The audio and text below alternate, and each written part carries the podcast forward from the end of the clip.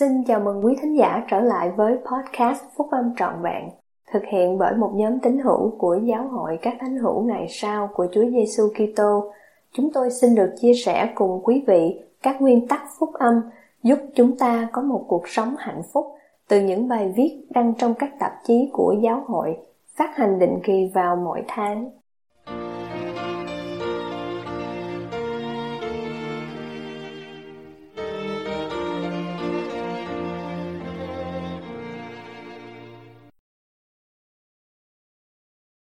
Lòng bác ái không bao giờ hư mất. Bài nói chuyện trong buổi họp Hội Phụ Nữ Trung ương tháng 10 năm 2011 của chị Sylvia H. Allred, đệ nhất cố vấn trong Chủ tịch Đoàn Trung ương Hội Phụ Nữ của Giáo hội các thánh hiểu ngày sau của Chúa Giêsu Kitô. Vợ chồng tôi mới vừa đi thăm thành phố Nauvoo, Illinois. Trong khi ở đó, Chúng tôi ngồi trong căn phòng trên lầu của cửa hàng Red Brick, là nơi tiên tri Joseph Smith đặt một văn phòng và làm nơi buôn bán. Chúng tôi chăm chú lắng nghe người hướng dẫn viên vạch ra những nét chính của một số sự kiện lịch sử, của sự phục hồi đã xảy ra ở đó. Tôi nghĩ về sự thành lập của hội phụ nữ và một vài điều giảng dạy mà các chị em hội phụ nữ đã nhận được từ tiên tri Joseph chính trong căn phòng đó. Những điều giảng dạy đó trở thành các nguyên tắc nền tảng để thành lập hội phụ nữ. Các mục đích của việc gia tăng đức tin, củng cố gia đình của Sion và tìm kiếm cùng giúp đỡ những người hoạn nạn đã được thiết lập từ lúc ban đầu. Các mục đích này luôn luôn phù hợp với những lời giảng dạy của các vị tiên tri của chúng ta. Tại một buổi họp, trong số những buổi họp ban đầu đó, tiên tri Joseph đã trích dẫn từ những bài viết của Phaolô gửi cho người Corinto. Trong bài giảng hùng hồn của ông về lòng bát ái, Phaolô đã nói đến đức tin, hy vọng và lòng bát ái kết thúc với câu nhưng điều trọng hơn trong ba điều đó là tình yêu thương, tức là lòng bát ái. Ông mô tả các đức tính được gồm trong lòng bát ái, Ngài phán. Tình yêu thương hay nhịn nhục, tình yêu thương hay nhân từ, tình yêu thương chẳng ghen tị, chẳng khoe mình, chẳng lên mình kiêu ngạo, chẳng làm điều trái phép, chẳng kiếm tư lợi, chẳng nóng giận, chẳng nghi ngờ sự dữ. Chẳng vui về điều không công bình, nhưng vui trong lẽ thật. Tình yêu thương hay dung thứ mọi sự, tin mọi sự, trông cậy mọi sự, nín chịu mọi sự. Tình yêu thương chẳng hề hư mất bao giờ. Khi ngỏ lời cùng các chị em phụ nữ, tiên tri Joseph nói, Đừng giới hạn tầm nhìn của các chị em về đức hạnh của người lân cận mình. Các chị em cần phải mở rộng tình cảm của mình đối với những người khác. Nếu các chị em muốn làm giống như Chúa Giêsu, khi phát triển tính vô tội và đức hạnh, khi phát triển lòng nhân từ, thì hãy để cho lòng mình được rộng mở. Hãy để cho lòng mình được rộng mở đối với những người khác các chị em phải có lòng nhịn nhục và chịu đựng những lỗi lầm của nhân loại. Linh hồn của con người thật là quý giá biết bao. Câu thánh thư, lòng bát ái không bao giờ hư mất, đã trở thành phương châm của hội phụ nữ. Vì câu này chấp nhận những lời giảng dạy và trách nhiệm mà tiên tri Joseph Smith đã đưa ra cho các chị em hội phụ nữ để an ủi người nghèo khó và cứu vớt các linh hồn. Các nguyên tắc nền tảng này đã được các chị em hội phụ nữ trên khắp thế giới chấp nhận, vì đây chính là bản chất của công việc hội phụ nữ. Lòng bát ái là gì? Làm thế nào chúng ta có được lòng bát ái? Tiên tri mặc môn định nghĩa lòng bát ái là tình yêu thương thanh khiết của đấng Kitô trong khi Phaolô dạy rằng lòng yêu thương tức là lòng bát ái là dây liên lạc của sự chọn lành. Và Nephi nhắc chúng ta nhớ rằng Đức Chúa Trời đã truyền lệnh cho tất cả mọi người phải có lòng bát ái, và lòng bát ái đó tức là tình thương yêu vậy. Khi xem lại lời mô tả trước đây của Phaolô về lòng bát ái, chúng ta biết được rằng lòng bát ái không phải là một hành động đơn lẻ hay điều chúng ta ban phát, mà là một trạng thái, một trạng thái của tấm lòng. Những cảm nghĩ nhân từ nảy sinh ra những hành động nhân từ. Mạc Môn cũng dạy rằng lòng bát ái được ban cho các môn đồ chân chính của Chúa và rằng lòng bát ái thanh tẩy những người có lòng bát ái đó. Ngoài ra, chúng ta biết được rằng lòng bát ái là một ân tứ thiêng liêng mà chúng ta cần phải tìm kiếm và cầu xin. Chúng ta cần phải có lòng bát ái để được thừa hưởng thượng thiên giới.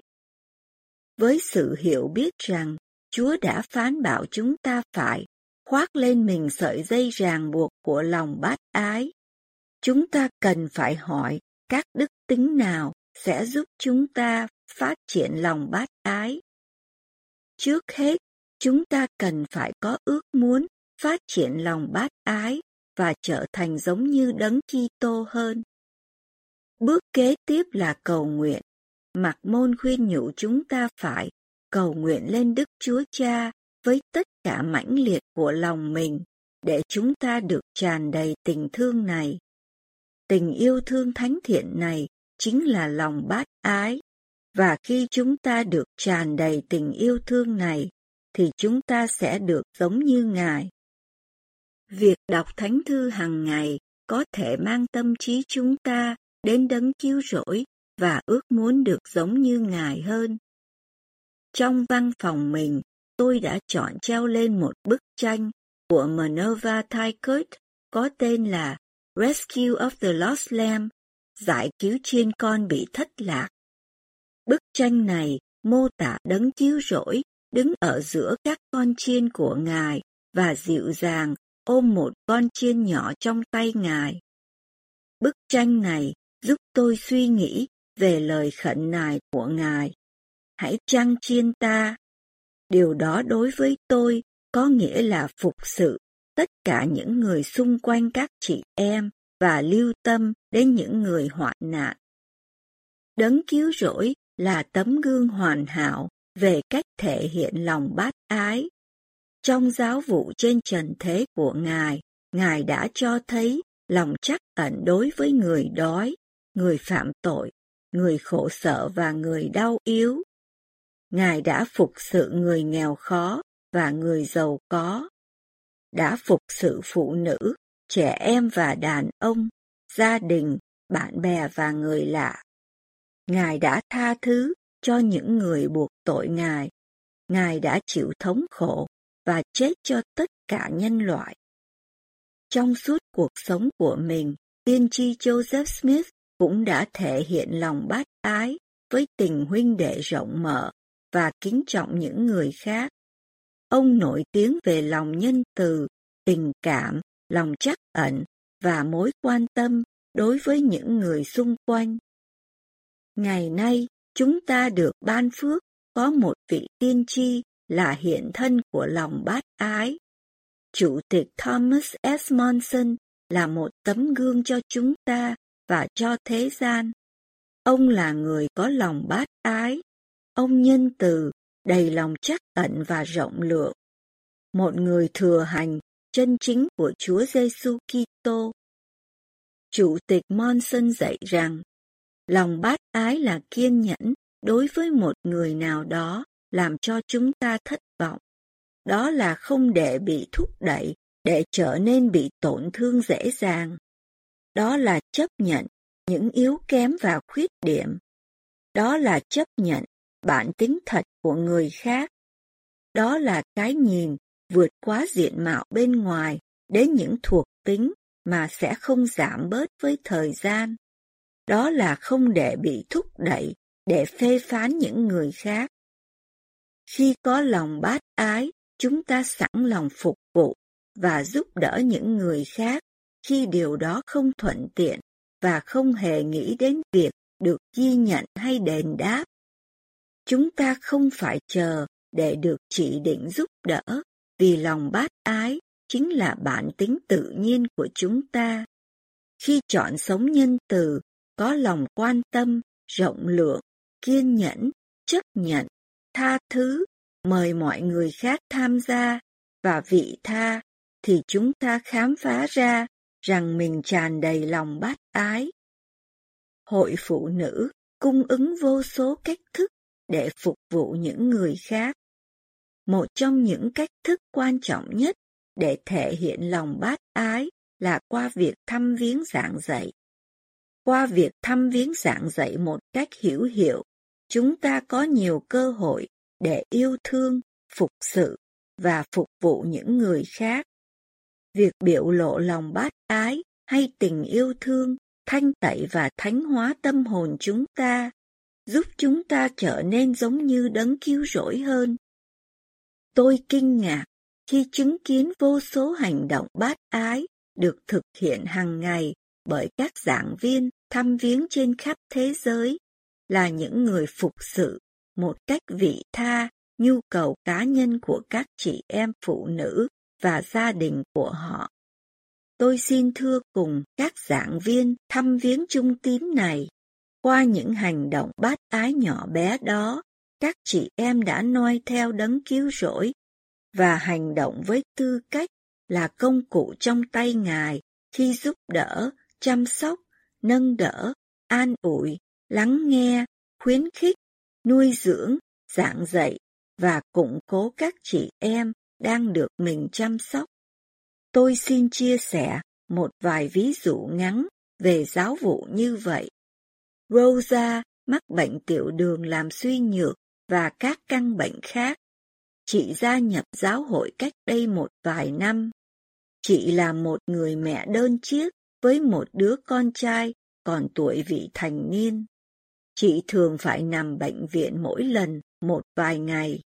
Các giảng viên thăm viếng nhân từ của chị không những đưa chị đến bệnh viện, mà họ còn đến thăm và an ủi chị tại bệnh viện, đồng thời trông nom đứa con trai của chị ở nhà và trường học. Các giảng viên thăm viếng của chị phục vụ với tư cách là những người bạn và gia đình của chị. Sau một vài lần đầu tiên thăm viếng một chị phụ nữ nọ, Kathy nhận ra rằng chị này không biết đọc nhưng rất muốn học đọc. Cathy đề nghị giúp đỡ chị này, mặc dù Cathy biết là sẽ cần rất nhiều thời giờ, lòng kiên nhẫn và kiên trì. Emily là một người vợ trẻ đang tìm kiếm lẽ thật.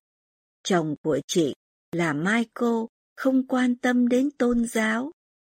Khi Emily bị bệnh và nằm bệnh viện một thời gian, thì một chị trong hội phụ nữ và cũng là người hàng xóm của chị, tên là Kali, mang thức ăn đến cho gia đình, trông đứa con nhỏ của họ, dọn dẹp nhà cửa và sắp xếp để Emily nhận được một phước lành của chức tư tế. Những hành động bác ái này đã làm mềm lòng Michael. Anh ấy đã quyết định tham dự các buổi họp nhà thờ và gặp những người truyền giáo. Emily và Michael mới vừa chịu phép bắp tên. Lòng bác ái không bao giờ hư mất. Lòng bác ái là nhân từ, không tìm lợi lộc cho cá nhân mình, chịu đựng mọi sự, nhẫn nại mọi sự. Chủ tịch Henry B. Eyring nói, Lịch sử của hội phụ nữ đầy dẫy những câu chuyện phi thường về sự phục vụ vô vị kỷ. Hội phụ nữ này gồm có các phụ nữ là những người có cảm nghĩ bác ái, xuất phát từ những tấm lòng được thay đổi nhờ hội đủ điều kiện và tuân giữ các giao ước chỉ được ban cho trong giáo hội chân chính của Chúa. Những cảm nghĩ bác ái của họ đến từ Ngài qua sự chuộc tội của Ngài. Hành động bác ái của họ được hướng dẫn qua tấm gương của Ngài và phát sinh từ lòng biết ơn về ân tứ thương xót vô hạn của Ngài và qua Đức Thánh Linh do Ngài gửi đến để đi cùng với các tôi tớ của Ngài trong sứ mệnh thương xót của họ. Bởi vì thế, họ đã làm và có thể làm những điều hiếm thấy cho những người khác, cũng như tìm thấy niềm vui mặc dù họ có rất nhiều nhu cầu chưa được đáp ứng.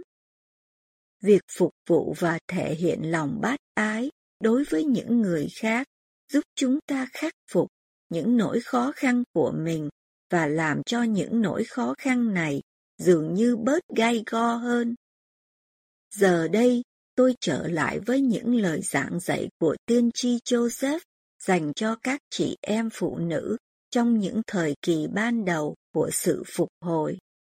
Khi khuyến khích các chị em đó thể hiện lòng bát ái và nhân từ, ông nói, nếu các chị em sống theo các nguyên tắc này, thì phần thưởng của các chị em sẽ lớn lao và vinh quang biết bao trong thượng thiên giới. Nếu các chị em sống theo các đặc ân của mình, thì các thiên sứ không thể bị ngăn trở để làm những người cộng sự với các chị em. Giống như thời kỳ ban đầu ở Nauvoo là nơi các chị em phụ nữ đi đây đi đó để tìm cách giúp đỡ những người hoạn nạn, thì ngày hôm nay cũng như vậy.